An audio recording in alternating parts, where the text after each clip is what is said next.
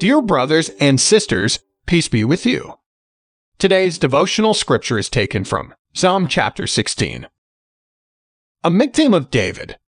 Keep me safe, my God, for you I take refuge.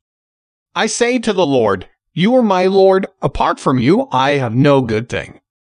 I say of the holy people who are in the land, They are the noble ones in whom is all my delight. Those who run after other gods will suffer more and more. I will not pour out libations of blood to such gods or take up their names on my lips. Lord, you alone are my portion and my cup. You make my lot secure. The boundary lines have fallen for me in pleasant places. Surely I have a delightful inheritance. I will praise the Lord, who counsels me. Even at night my heart instructs me. I keep my eyes always on the Lord. With him at my right hand, I will not be shaken.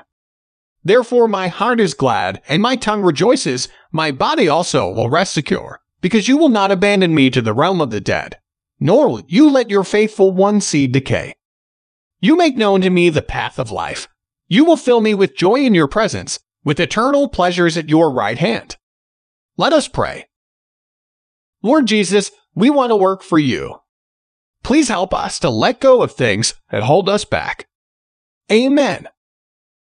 May God's love enable you to follow Jesus. Today's devotion is brought to you by Growing Faith at Home Ministries.